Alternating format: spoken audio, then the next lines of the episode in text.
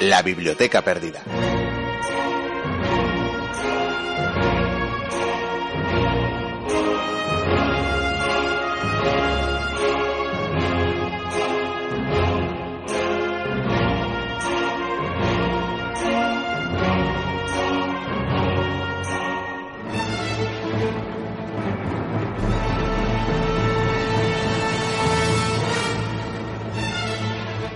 Decía Eduardo Galeano que la historia es un profeta con la mirada vuelta hacia atrás, por lo que fue y contra lo que fue. Anuncia lo que será.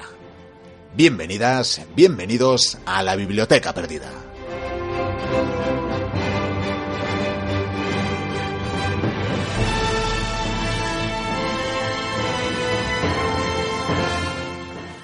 Como ya os anunciábamos al final de la temporada, en estos meses estivales os dejamos eh, una recopilación de algunas de las mejores secciones que os hemos ofrecido durante el último año. Recordad eh, que podéis seguir la Biblioteca Perdida en nuestra página web www.labibliotecaperdida.info, que también estamos en las redes sociales, en nuestros perfiles de Twitter y Facebook, y también, por supuesto, en el podcast de que os seguirá acompañando durante todo el verano. También podéis escribirnos, si así lo deseáis, al correo info arroba. Aunque no prometemos, eso sí, responder hasta bien entrado el mes de septiembre, que será cuando arranque la nueva temporada de la Biblioteca Perdida. Hasta entonces, sed felices y disfrutad del verano. Por hoy, comienza la aventura.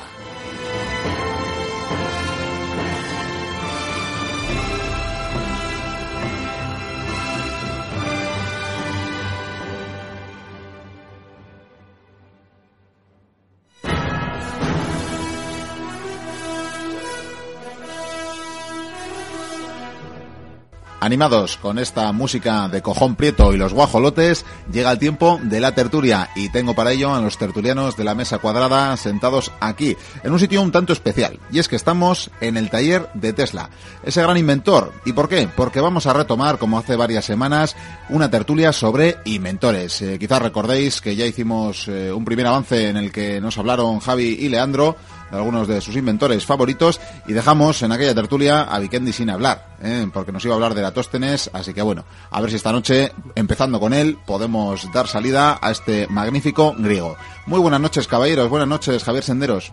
Buenas noches, buenas noches, sí, efectivamente hoy cederemos el, el honor de iniciar la tertulia al señor Vikendi, no vaya a quedarse otra semana más sin hablar. Bueno, pues lo dicho, empezaremos con Vikendi y saludándole, por supuesto. Muy buenas noches, Vikendi. Muy buenas noches. La verdad es que podemos hacer muchas historias de inventores, ¿eh? Esto de segunda parte se puede convertir con el tiempo en octava parte. Sobre todo si nos alargamos tanto como la última vez. Procuraremos ser más breves, hombre. No me miréis así. Pues intentémoslo, intentémoslo.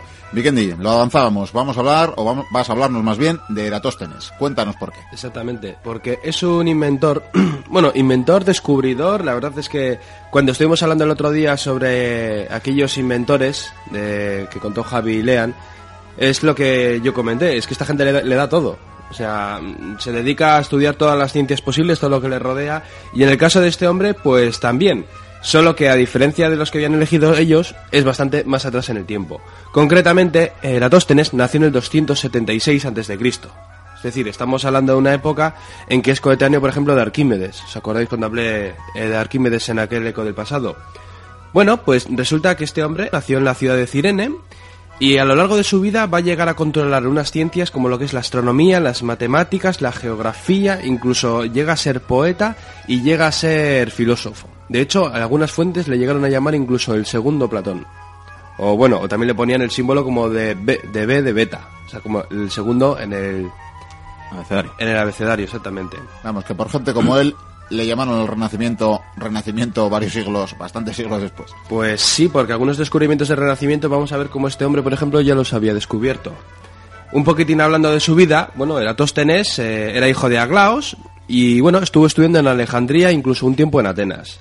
Fue discípulo de Aristón de Quíos, de Lisanias de Cirene y del poeta eh, Calímaco. Vamos, unas series de personalidades que aunque no nos puedan parecer muy famosas, en su tiempo sí lo fueron. Vamos, como va a salir torcido. Exactamente. Y sobre todo, que fue un gran amigo de Arquímedes. Claro, los dos son más o menos de, la misma quinta.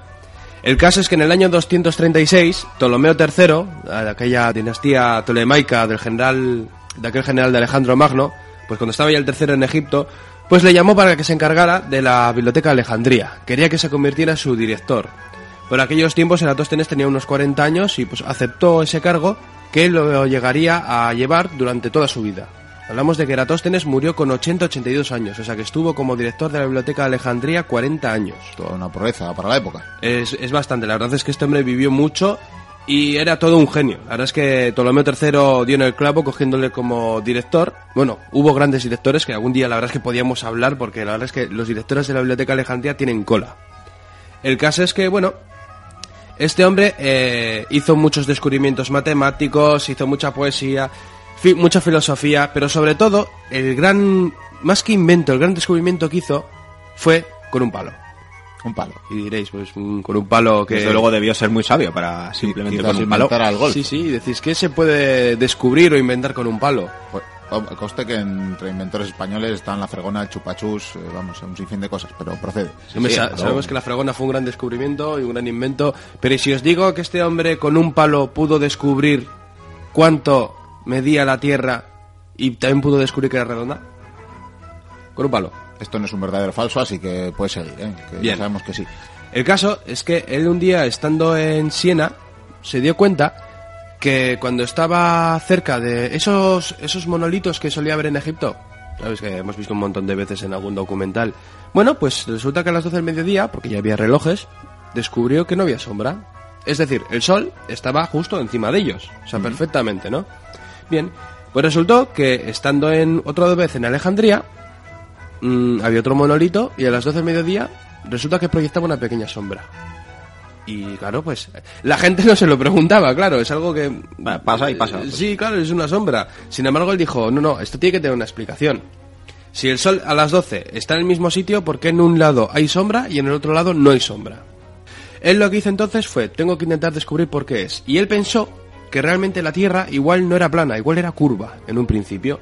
Dijo, igual, claro, está un poco curva. Y claro, la otra ciudad al estar eh, más inclinada, pues entonces ya pegaría como una sombra. Y no se le ocurre otra cosa que pedirle a un, se dice la esto ya es un poco también con leyenda, ¿eh? Se dice que le pidió a un esclavo o a un ayudante, pues que midiera el punto desde una ciudad a otra en, bueno, vamos a llamarlo en kilómetros, ¿vale? Entonces, bueno, digamos que midió entre las dos ciudades y salían, esto es por decir, ¿eh? unos 600 kilómetros. Entonces dijo, vale, tengo ya las medidas entre estas dos ciudades. Entonces cogió y con esa distancia de la sombra, pues calculó una medida. Digamos que esa medida eran 10 centímetros, ¿no? Pues entonces él empezó a pensar y dijo, ¿y si la Tierra realmente es redonda?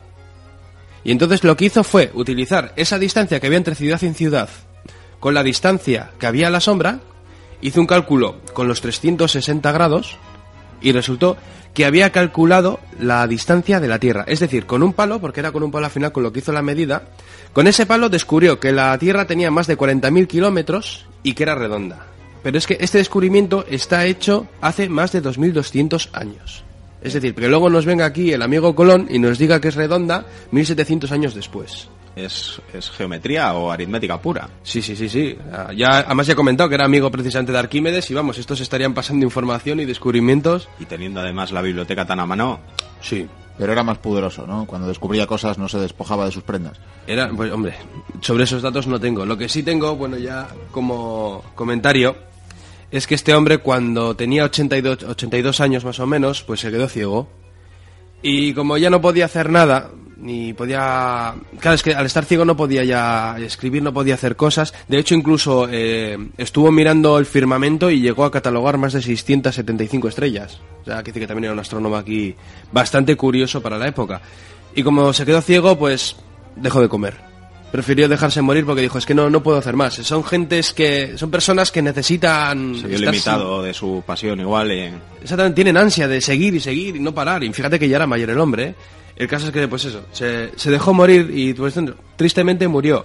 Y como curiosidad, pues tenemos que ya que ese hombre pasó a la historia, pues un cráter de la Luna y un monte submarino en el Mediterráneo, pues llevan su nombre. Ya como curiosidades. Bueno, supongo que algún día igual a una sonda de estas espaciales le ponen su nombre también, como a otros tantos grandes. Bueno, pues ese y otros homenajes se merece desde luego Eratóstenes, así como tantos otros grandes inventores.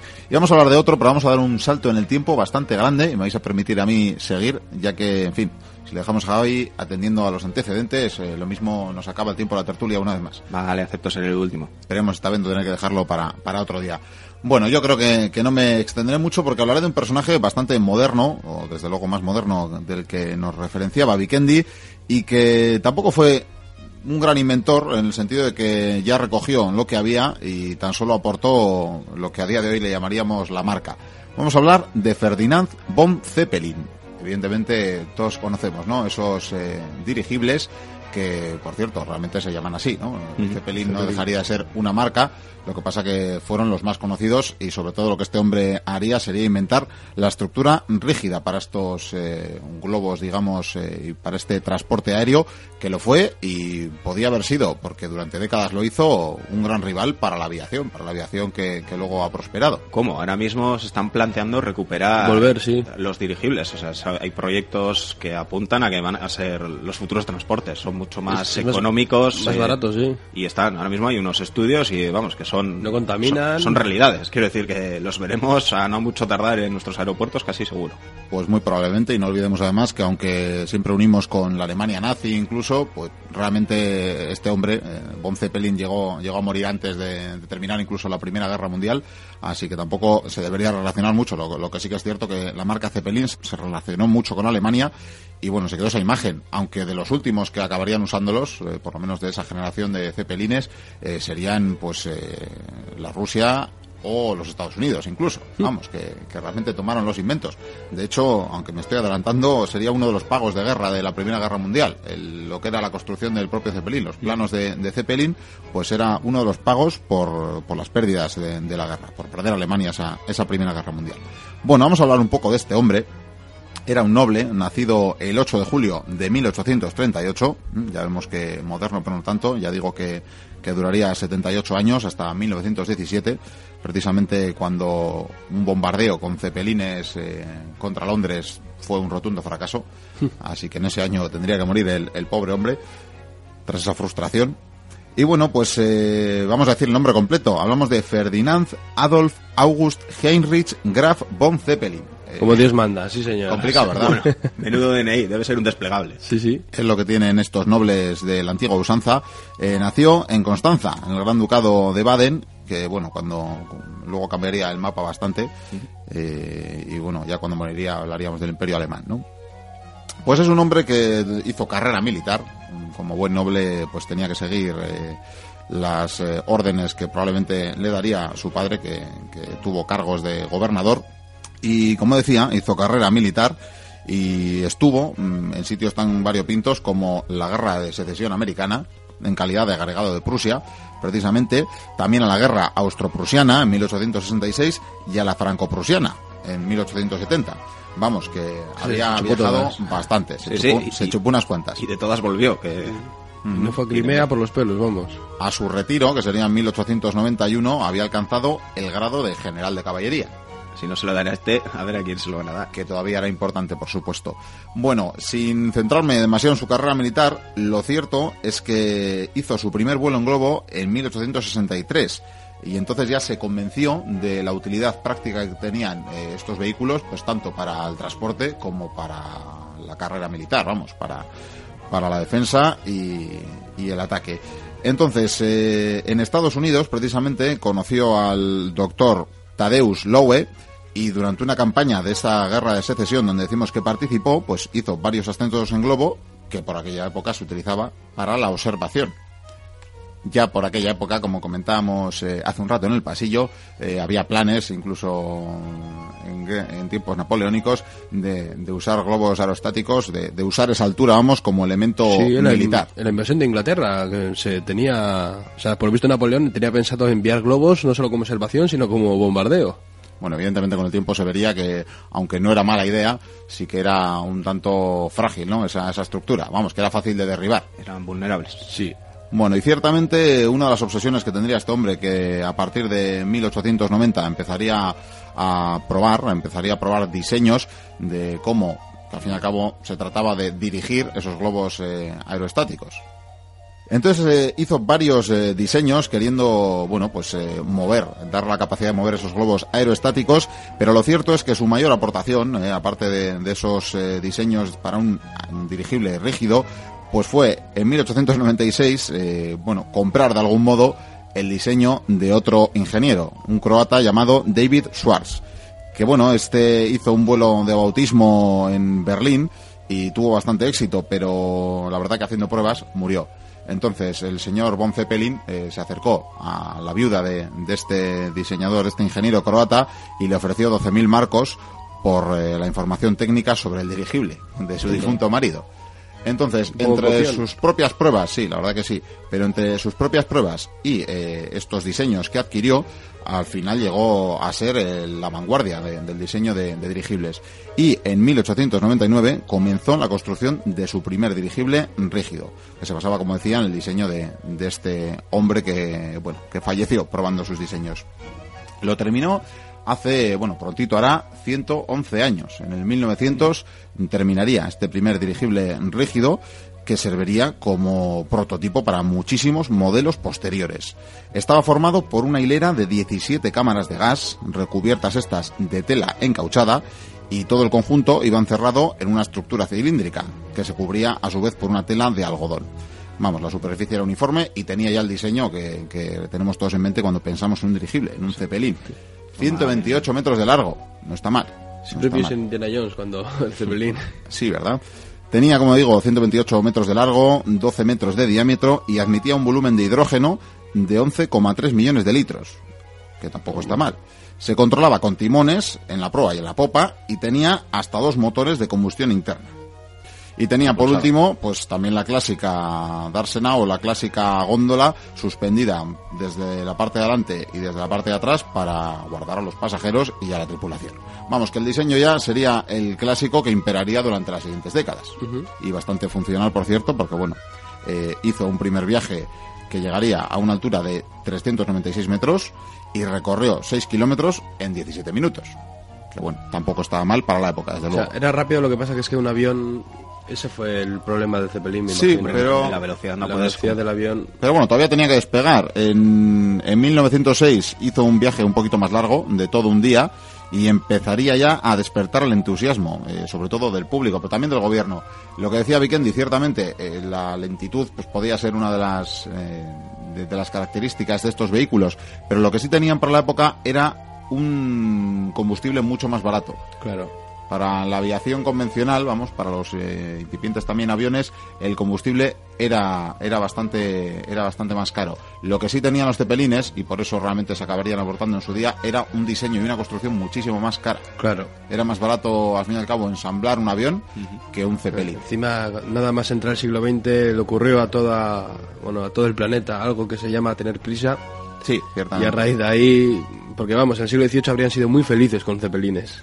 Bueno, pues por ir eh, diciendo un poquito más cómo siguió el proyecto, eh, todavía no era una marca, había diseños incluso en España también. Eh, había, había varios ingenieros dedicados a, crear y a diseñar dirigibles. Sí, aquí hay un gran contribuidor a las estructuras, que hasta donde yo sé, no recuerdo ahora mismo su nombre, desgraciadamente, no sé si lo tienes para ahí, Miquel. Podría ser, no sé dónde.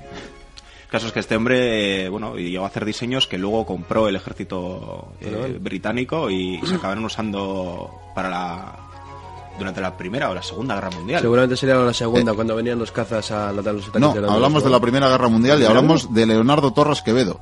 Eso es, ese, hombre es un gran contribuidor a porque innova. Ya no recuerdo exactamente en qué pieza del mecanismo de los dirigibles eh, la crea y bueno, a través de eso consigue vender patentes. Sí, curiosamente en España nadie le hizo caso y acabó eh. vendiendo los diseños a, como tú decías, a Inglaterra y creo que a Italia también. Creo que a Italia también sí. Eh, y el caso es que surgieron cepelines, creo que llevaban el nombre de su empresa o de su, de su marca y, con el compuesto de quien la estaba fabricando en el extranjero. Bueno, incluso no vamos a seguir hablando mucho de este hombre, que tenemos que hablar de Zeppelin, pero llegó, y creo que lo comentamos una vez en las efemérides, eh, llegó a diseñar una especie de barco teledirigido que probó en el puerto de Bilbao, el Telequino. Hablamos de él. No sé si lo recordáis, pero hablamos de ello.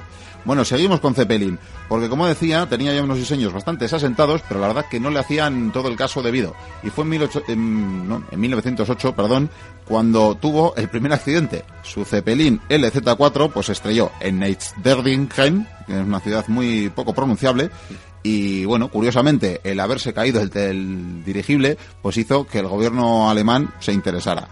Y en fin, pues empezaron a reunir fondos y empezó a prosperar. A partir de 1909 mm, hizo mm, dirigibles para la aviación civil y crearon una compañía de transporte aéreo y durante varios años, durante 1500 vuelos en los que no hubo ni un solo incidente, o sea que no está nada mal, transportó a 35.000 personas. ¿Eh? Eso hablamos hasta el año 1914. Ya en la Primera Guerra Mundial, pues se emplearon más de 100 dirigibles eh, por el ejército alemán en tareas de reconocimiento sobre todo, pero también se empezaron a plantear, como decíamos antes, el bombardeo del territorio enemigo. Entonces, entre 1915 y el 17 lo usaron para esto, pero claro, el tamaño y bueno, pues la velocidad de, de, estos vehículos aéreos hizo que fueran demasiado vulnerables. Como había dicho antes, como he adelantado, Zeppelin moriría en 1917, después de una vida casi 80 años, bastante próspera y larga, y murió precisamente en el mismo año en que los alemanes intentaban atacar con este medio la ciudad de Londres. E insistimos, fracasó.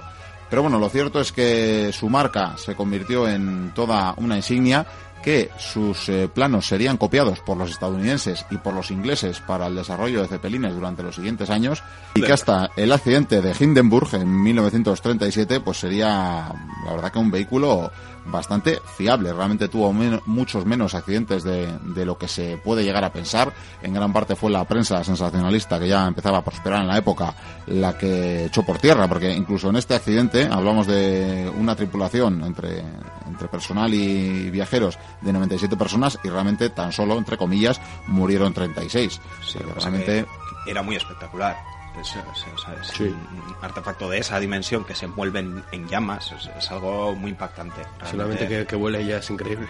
Ya con el peso que empezaban a tener las imágenes y, y bueno, pues eh, lo, desde luego dio el golpe de gracia. Aparte de esa competencia con los aviones, ¿no? Pues sí. Pero bueno, lo que os decía, hasta bien entrados los años 40 fue un transporte bastante usado. El ejército estadounidense creó un programa, también copiado los diseños de, estos vuelos de, Zeppelin y de estos eh, dirigibles de, Zeppelin. Y hasta, vamos, hasta mediados de, del siglo XX estuvieron en uso en tareas de reconocimiento. Se llegaron a plantear incluso para transportar material del ejército. Vamos, que mal invento no fue el de este Von Zeppelin, el de este noble alemán y terminaré diciendo, si os parece, que precisamente sería este vuelo catastrófico de Hindenburg el que daría nombre y portada al primer disco de una compañía, de una banda insigne del rock de Led Zeppelin. Así que nada, con esto dejaremos que empiece Javi. A ver, ¿de quién nos vas a hablar hoy?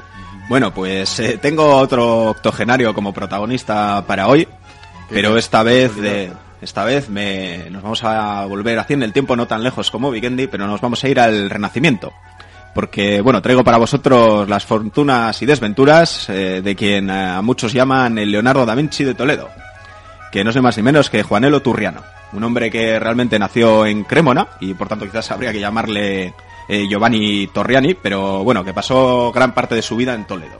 Uh -huh. Aunque hay que decir que no le tratasen eh, muy bien, ¿no? Este hombre, como gente de su, de su, de su tiempo, pues fue toda una persona eh, del Renacimiento, ¿no? De estos eh, polímatas, de estos personajes que tocaron más de una disciplina que les interesó desde luego muchas cosas, ¿no? Y sus contemporáneos ya, ya hablan de él como un gran matemático, un singular relojero eh, y un mecánico, pero bueno, además puede decirse que fue astrólogo y que fue ingeniero.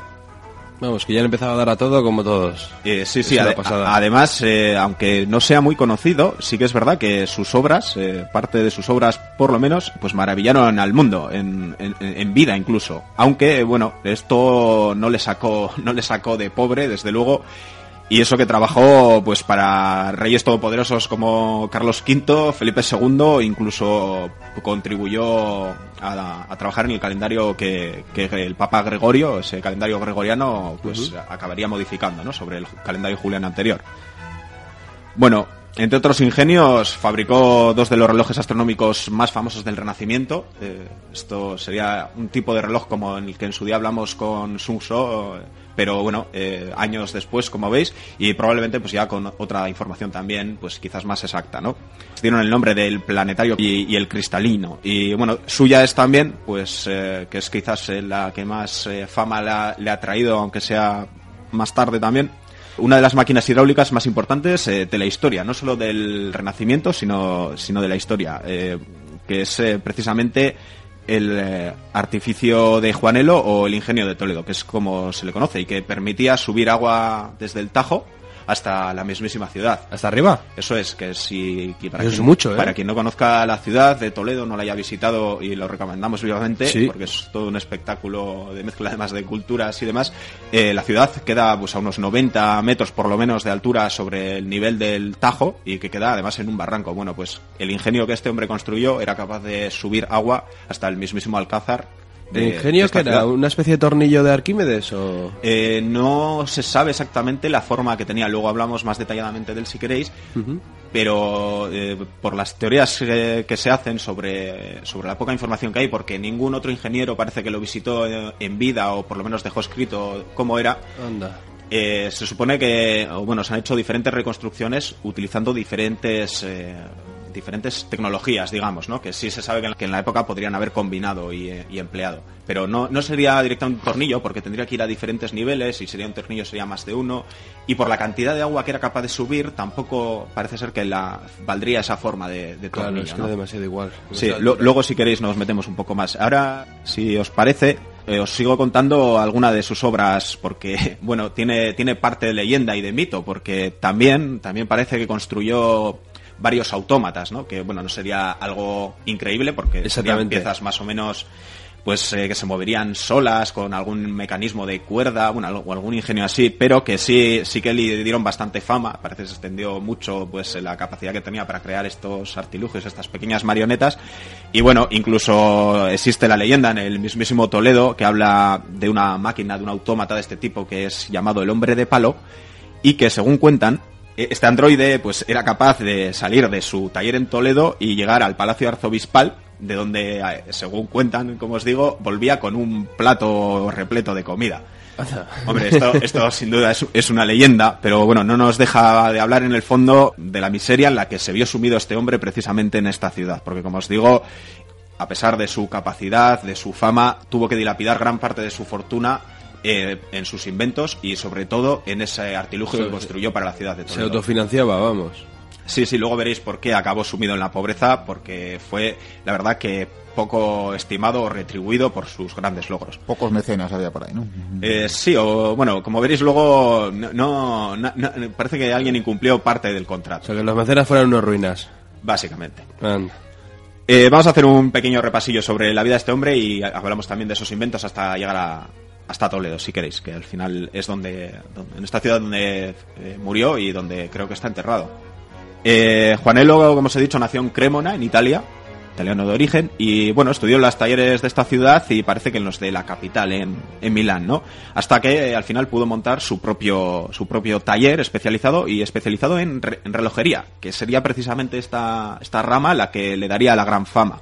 Se estaba poniendo de moda los relojes. Sí, además, ¿cómo sucedió esto? Se dan varias, digamos, condiciones, ¿no? Para, para que este hombre de repente se, se haga famoso internacionalmente, ¿no? Pues eh, resulta que por aquellas fechas, eh, Francisco de Sforza, eh, cabeza del milanesado de- en esa época, pues quiso regalar a Carlos V un objeto único, ¿no? Espectacular, precisamente por la coronación a la que estaban a punto o le acababan de hacer y también eh, para agradecerle que le había permitido mantener su estado de Milán, ¿no? De momento. El apoyo tras las batallas de Pavía, etcétera, Sí. etcétera, ¿no? Y bueno, ¿qué eligieron? Pues eligieron un reloj astronómico que parece ser que ya había construido un italiano previamente, pero este aquí que se había estropeado y que no funcionaba.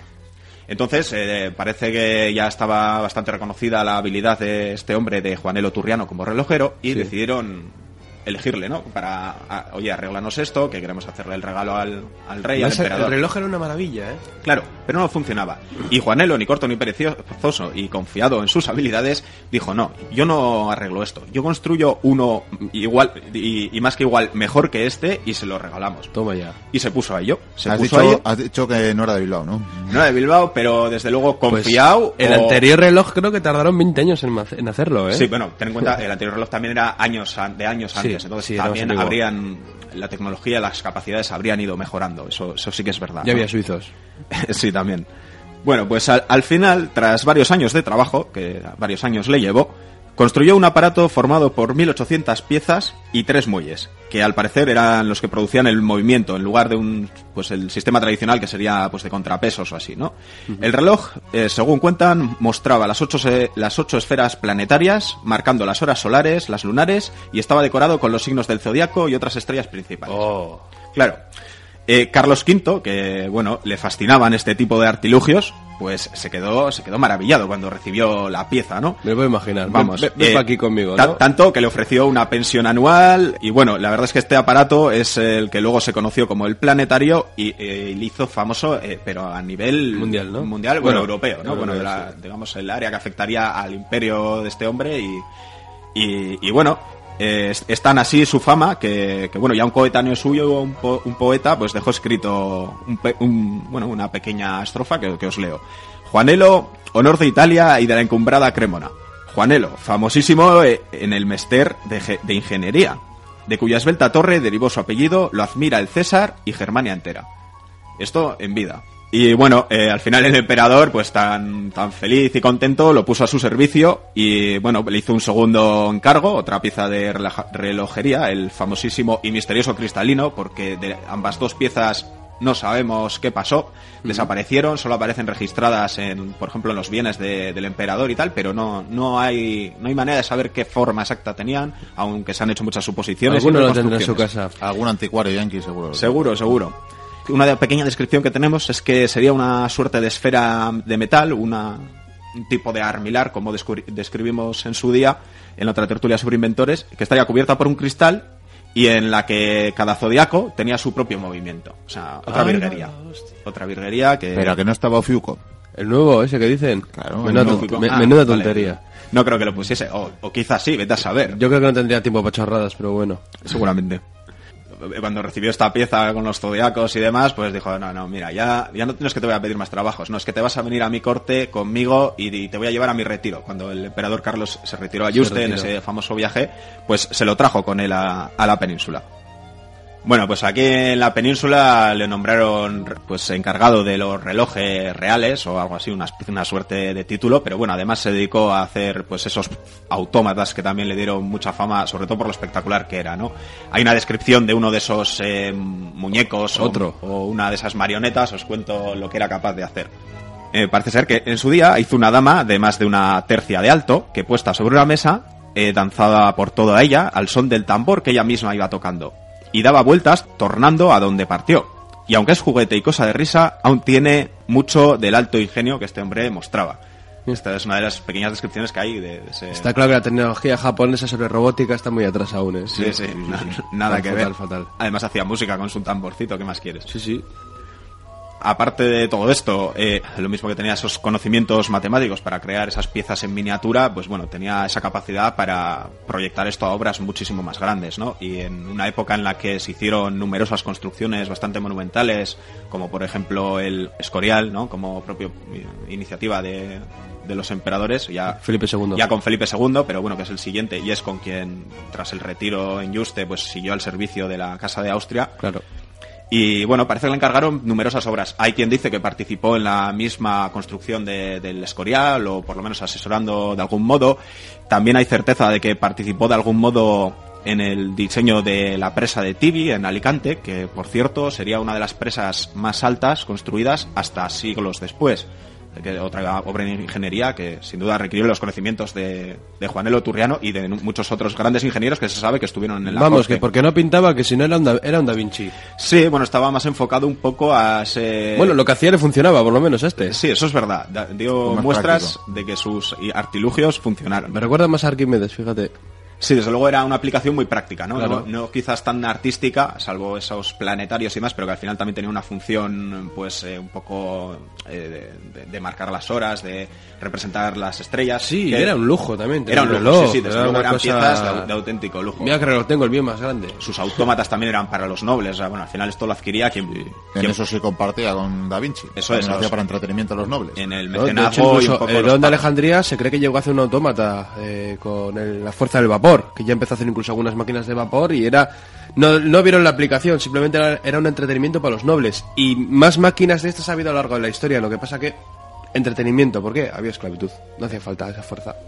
Bueno, y por si hubiese aún dudas de la capacidad de este hombre, a pesar de esas obras de ingeniería, esos artefactos magníficos de relojería que, que creó, eh, como os he dicho al principio, construyó una de las mayores obras de ingeniería hidráulica de la, de la Europa renacentista y, y probablemente de- del mundo de aquella época. Y que tenía esa función, que permitía subir eh, agua desde el Tajo, de esa ciudad manchega que es Toledo, hasta el nivel del Alcázar, digamos, hasta uno de los puntos Arriba todo. más altos de la ciudad. Que además, en- bueno, en esa época eh, era un verdadero problema porque ya no funcionaba, no eran capaces de hacer funcionar la infraestructura que habían dejado los romanos, que aún incluso se puede contemplar. Sí. Entonces el agua había que subirla prácticamente diariamente a base de cántaros, en burras, a, a, a- A lo burro, a lo burro, Sí, tirando allí- de ello y, bueno, auténticas procesiones diarias, como os digo, para tener que subir el agua. Entonces era un verdadero problema, ¿no? Y ante ese desafío, pues eh, Turriano dijo que era capaz de solventarlo Ese, ¿Pero ese desafío quién se lo planteó? ¿El mismo rey o fue lo pues de- creo que uno de los gobernantes de la ciudad, Ah. eh, que sabiendo de las capacidades de este hombre, bueno, pues un poco dijo, tú serías capaz de solventar esto. Además, como os digo, hacía ya era conocido también por obras de ingeniería Por cierto, relacionada ¿te has fijado? con la hidráulica. siempre dicen, ¿eres capaz? Siempre dicen sí. ¿Puedes hacer esto? Sí. ¿Puedes hacer esto? Sí. Sí, Es- pero es, es increíble. este hombre ¿eh? tenía razones para, para decirlo. De hecho, ante ese desafío, no es que solo lo aceptara eh, y, y que se dispusiera a solventar el problema, sino que dijo que no aceptaría dinero de, para la obra y la construcción del aparato hasta que hubiese demostrado que realmente funcionaba. Tan seguro O sea, estaba chulo, que él dijo, no, yo me pago mi aparato y solo me pagaréis cuando os haya mostrado fehacientemente que, que cumplo lo, lo propuesto. No es ¿no? buena idea. En mala hora, diría luego. Sí, sí. Eh, total, que en cuatro años eh, construyó una máquina que era capaz de subir unos 17.000 litros de agua al día. Que era Ah. con mucho más de lo que le habían pedido por contrato.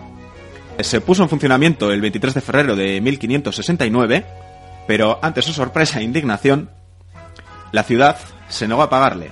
O sea, y- y lo consiguió. Lo consiguió. Traían más agua de lo que pedían. Lo hizo, pero genial, ¿en qué se no escudó la ciudad? Pues en que el agua se subía al Alcázar. Alcázar en esos momentos era una posesión imperial propia Sí. de, de la casa gobernante. Sí, una fortificación. Eh, Además, y eh, decía que el agua subía ahí, que no se distribuía a la ciudad, entonces que la ciudad no pagaba. ¿eh? Que pagase el emperador, que ellos no pagaban. Bueno, Juanelo, como os digo, se dio pillar un rebote más que considerable. Pero. Volví a demostrar que podía ser bilbaíno. Eh, sí, dijo, vale, o sea, bueno, estuvo manteniendo el artefacto durante seis años de su propio bolsillo, y imaginaros, estamos hablando de una estructura Claro, mientras tenía- básicamente de madera, estaría cubierta por un edificio de piedra de considerables dimensiones y que requeriría un mantenimiento casi permanente, ¿no? Porque al final la madera es lo que es, en contacto con el, Mientras el agua. lo estaba pagando, ¿no? Y estuvo unos años eh, manteniendo hasta que al final, bueno, pues parece ser que por iniciativa del propio rey ya Felipe, eh, le dijo, bueno, te vamos a pagar una obra para otra, te vamos a pagar este mismo ingenio para la ciudad. Sí. ¿Y qué hizo? Construir otra máquina. Otra. Eso es. Se puso a manos a la obra y construyó otro ingenio, otro artificio para subir el agua del Tajo, pero esta vez Mejor, a la ¿no? ciudad. Ah. Ya no solo al igual- Alcázar, sino que a la ciudad. Ala. Pero esta vez exigió que el usufructo del empleo de, de esa máquina pues eh, fuese para él. Quiero decir que lo que el los Las beneficios sí. y las ganancias del aparato pues por lo menos se las llevase él. Aún así, su capital le había quedado ya tan mermado de haber tenido que afrontar las dos construcciones y sobre todo el mantenimiento de esa primera durante tantos años, ¿no? Sin recibir Nada. nada a cambio prácticamente, que bueno, eh, era incapaz ya de con lo que se había quedado sin dinero, o sea, no había dinero. Y nadie le ponía basta, ¿no? Y tuvo al final que vender, que ceder la máquina a la ciudad, donde, bueno, pues se seguiría aprovechando, pero parece que no la mantuvieron con su debida, con las necesidades que tenía. Sí, que no la cuidaron bien. No la cuidaron bien y bueno, pues eh, Juanelo acabó muriendo, su familia pues prácticamente casi estaba en la indigencia, eh, cosa muy triste, tuvo un final muy triste para lo que representó y fue capaz de hacer este hombre, ¿no? Eh, eso sí, eh, la obra, sus ingenios, que hay que decir que el primero, bueno, fue, fue desmantelado y al final en uso quedó, quedó solo el segundo, pero ese, ese ingenio, hasta el siglo XVII, junto a la catedral, se consideraba uno de los elementos por los que merecía Visitar, ser ¿no? visitada la ciudad de Toledo. Así de espectacular era, tenemos que tener en cuenta que Góngora, Cervantes, López y el propio Quevedo se hacen eco de esta máquina. eh, ¿Pero seguía funcionando? Sí, sí, funcionó. Funcionó hasta que, bueno, entró en auténtico declive porque se abandonó el mantenimiento y, y empezó a sufrir pillaje y al final, en 1640, tuvieron que desmantelar la, por lo menos la ingeniería de, de maderas y demás, porque lo que sí, sí ha perdurado e incluso se ha llegado a registrar en fotos, o sea, ya hasta la modernidad, eh, han sido las ruinas del edificio que debió cubrir la estructura de la que nada sabemos. Es, es una verdadera lástima, pero ya os digo que veréis diferentes reconstrucciones en el propio Toledo, en algunos otros museos, creo que hasta en la ciudad de Barcelona, la institución que lleva lo de las aguas eh, se ha interesado mucho por descubrir cómo habría sido el ingenio. Bueno, ha generado desde luego mucha literatura y mucho, mucho interés eh, por los propios ingenieros de, de nuestra época. Y como os digo, esta admiración la recibió, la recibí en vida y, y mira, el propio Sebastián de Covarrubias en su diccionario de 1611 utiliza los artificios de Juanelo como ejemplo de, de la definición de la palabra ingenio.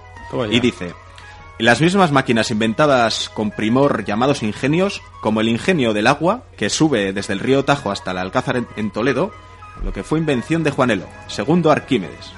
Ni más ni menos, lo que ipana al propio Arquímedes. Pues Así muy que, bien. Impresionante, de verdad. Que tenemos un- unas gentes en la historia que...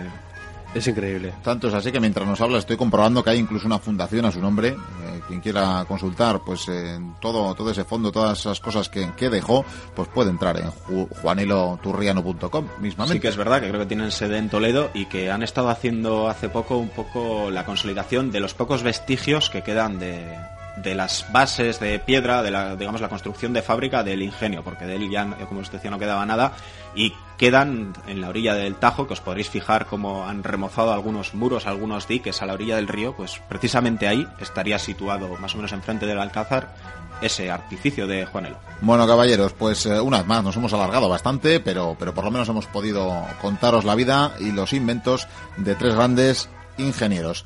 Pues bien, hasta aquí decíamos que estábamos en el laboratorio de Tesla y la verdad yo os puedo invitar a tocar ese artefacto tan interesante que veo ahí al, al final de, de- de este pasillo. Qué grande es, Sí, sí. Mira qué bola Mirad a ver ahí, para qué puede funcionar, no sé, acercaros, tocarlo un poquito, probad, probad. Sí, a sí. ver, coge, coge de ahí, yo cojo de aquí. A ver.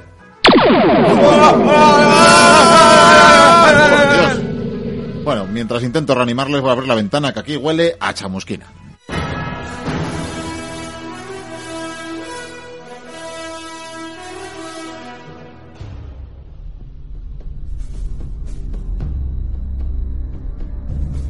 Capítulo 3. Egipto.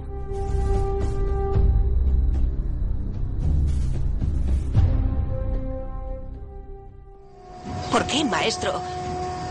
Esas tierras de las que hablas las conocemos por la mitología. India, lugar al que viajaron Heracles y Dionisos. Y otros héroes que fueron a Oriente, Teseo, Jasón, Aquiles, volvieron victoriosos. Sus hazañas se han transmitido de generación en generación. ¿Por qué? Alguna verdad habría en ellas. Como la leyenda de las Amazonas, ¿eh? no, Alejandro. Solo la gente vulgar cree esas patrañas, igual que creen cualquier cosa. Precisamente estamos aquí para educarnos en contra de tan alocadas pasiones. Pero si somos superiores a los persas, como dices, ¿por qué no les gobernamos? Siempre ha sido el sueño griego, extenderse hacia el este. Oriente acostumbra a tragarse a los hombres y sus sueños.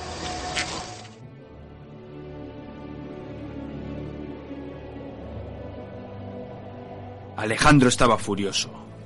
Los generales bajo su mando aguardaban en silencio. Desde que habían iniciado la campaña, nunca hasta entonces habían visto así a su líder. Observaba en silencio la playa. A lo lejos había una isla. Había una distancia de unos 800 metros. Se llamaba Tiro.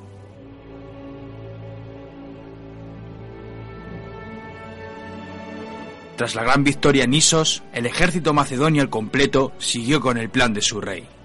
Avanzaron por toda la costa conquistando todas las ciudades por las que pasaban. La mayoría de las urbes se rindieron a las primeras de cambio. Las victorias macedonias habían dejado claro que era un suicidio resistirse a los griegos. Sin embargo, hubo una excepción. Tiro.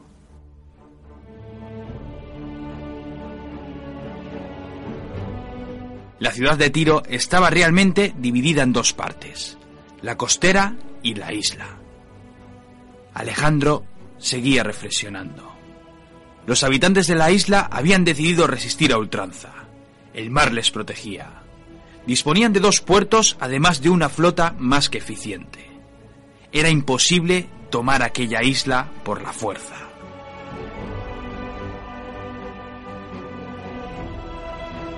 De súbito, el general macedonio giró sobre sus pasos y se reunió con sus oficiales. Su semblante había cambiado. Generales, tomaremos esa ciudad por la fuerza. Si Tiro no es conquistada, otras ciudades podían confiarse demasiado. No podemos demorar nuestra marcha. Si nos detenemos una y otra vez para asediar los enclaves persas, será nuestro fin. Además, prosiguió, las ciudades que hemos dejado atrás podrían rebelarse. No podemos permitirlo. No disponemos de naves suficientes para saldar la ciudad. Si no podemos navegar hasta sus costas, crearemos un camino. Destruiremos la ciudad costera de Tiro. Arrojaremos la tierra, el barro, las piedras y todo lo que sea necesario. Lanzaremos al mar todo lo que está a nuestro alcance. Crearemos un pasillo, un malecón, una lengua de tierra por donde nuestros soldados asaltarán aquella isla.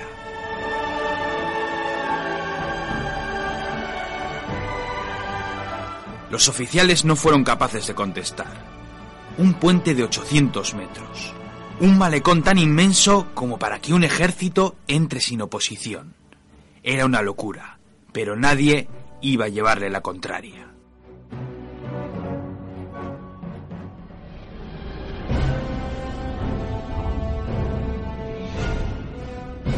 En pocas semanas el ejército macedonio al completo se puso en marcha. Mientras Alejandro y los suyos siguieron conquistando y sometiendo a otras ciudades-estado, miles de obreros traídos de cualquier rincón de Persia se pusieron manos a la obra. Durante semanas los habitantes de Tiro contemplaron estupefactos aquella insólita escena. Miles de obreros afanaban en lanzar miles de toneladas de escombros al mar. Por increíble que parezca, aquel puente fue cobrando forma. A medida que pasaban los días, los metros que los separaba de la isla iban reduciéndose. Los habitantes de Tiro comenzaron a inquietarse. Había que hacer algo. Había que evitar a toda costa que los macedonios golpeasen sus murallas. Aquello se convirtió en una guerra de ingenio. Los soldados de Tiro se lanzaron al mar. Estos valientes se acercaron a nado hasta el mismísimo malecón. Una vez allí, comenzaron a masacrar a los obreros.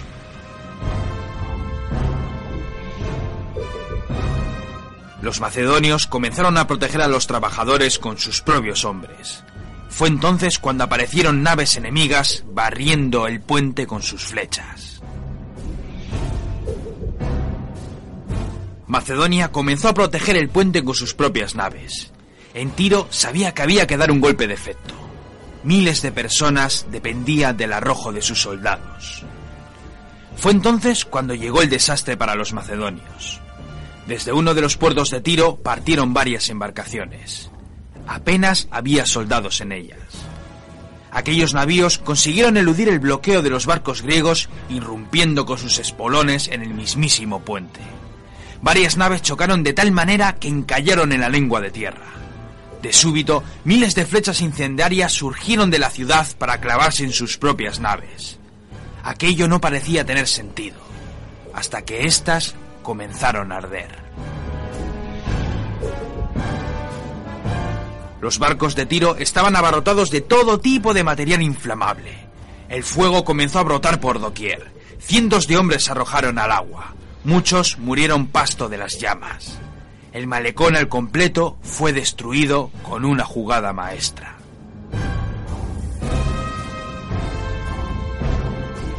Cuando Alejandro volvió para comprobar cómo iban las obras, quedó estupefacto. La ira lo consumía por dentro. Aquello no podía seguir así. Hizo llamar a todos los capataces. Volverían a levantar el puente. Esta vez lo harían mucho más ancho. Estarían protegidos por barcos de otras ciudades-estado. Tiro iba a pagar por su arrogancia. No habría cuartel. Nadie saldría vivo de aquella isla los habitantes de Tiro servirían de ejemplo para las demás ciudades enemigas.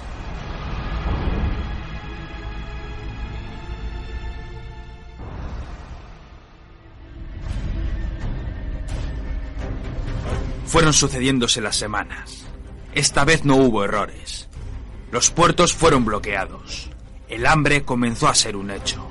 El puente seguía avanzando. Los soldados de la isla no podían hacer nada. Solo podían mirar.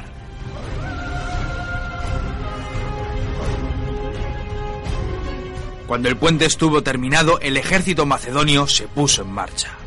Los barcos comenzaron a lanzar sus proyectiles. Las flechas inundaron el cielo. Los infantes cruzaron el puente. Los arietes golpeaban las murallas.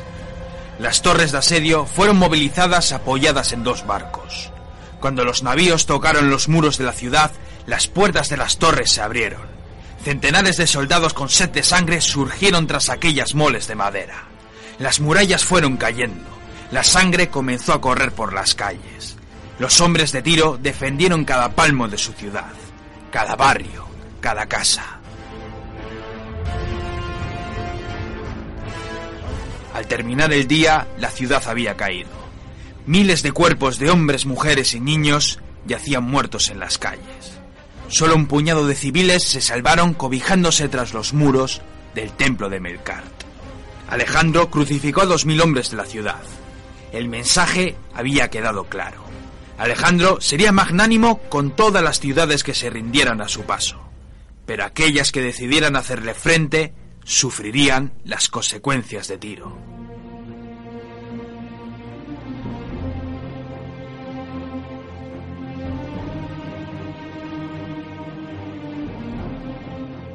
Los meses siguieron pasando. Las ciudades se rendían a su paso. Solo Gaza decidió resistir el empuje macedonio. Alejandro lo estaba consiguiendo. La flota persa no tenía puertos donde atracar. El Mediterráneo había sido conquistado. Los generales de Alejandro aconsejaron prudencia. Debían ir a por Darío. Había pasado mucho tiempo desde la batalla de Isos. Cuanto más esperasen, más fuerte sería su enemigo. Alejandro, sin embargo, desestimó aquella propuesta. Faltaba Egipto. Había que conquistar Egipto.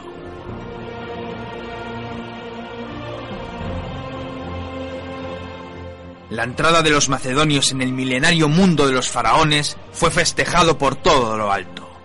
Egipto había soportado con humillación el gobierno persa.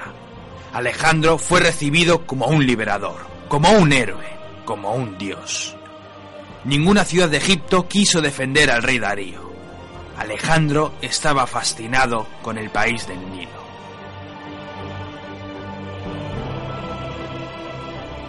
Fue allí donde decidió construir otra Alejandría.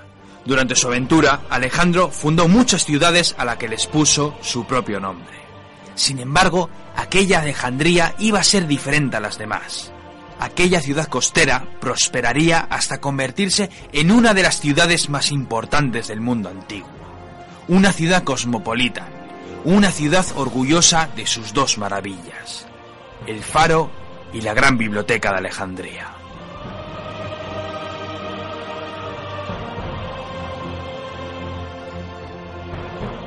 Más tarde, el general macedonio fue coronado como faraón de Egipto.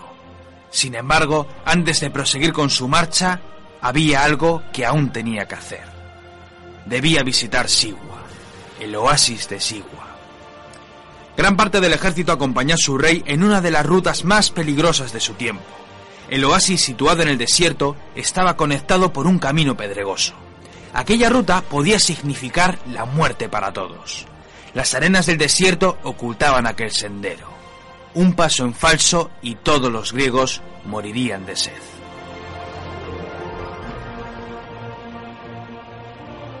Tras su llegada al mítico oasis, Alejandro entró en el templo con el fin de hablar con el profeta del dios Amón. Cuando el profeta fue a saludar a su nuevo faraón, este decidió hacerlo en griego. Para sorpresa de todos, aquel hombre se equivocó en algunas sílabas y su mensaje parecía decir que saludaba al Hijo de Dios. Alejandro sonrió. Las palabras de su madre resonaban con fuerza en su cabeza. Alejandro, hijo mío, tu padre no es el rey macedonio. Tu verdadero padre es Dionisios, Zeus, el padre de todos los dioses.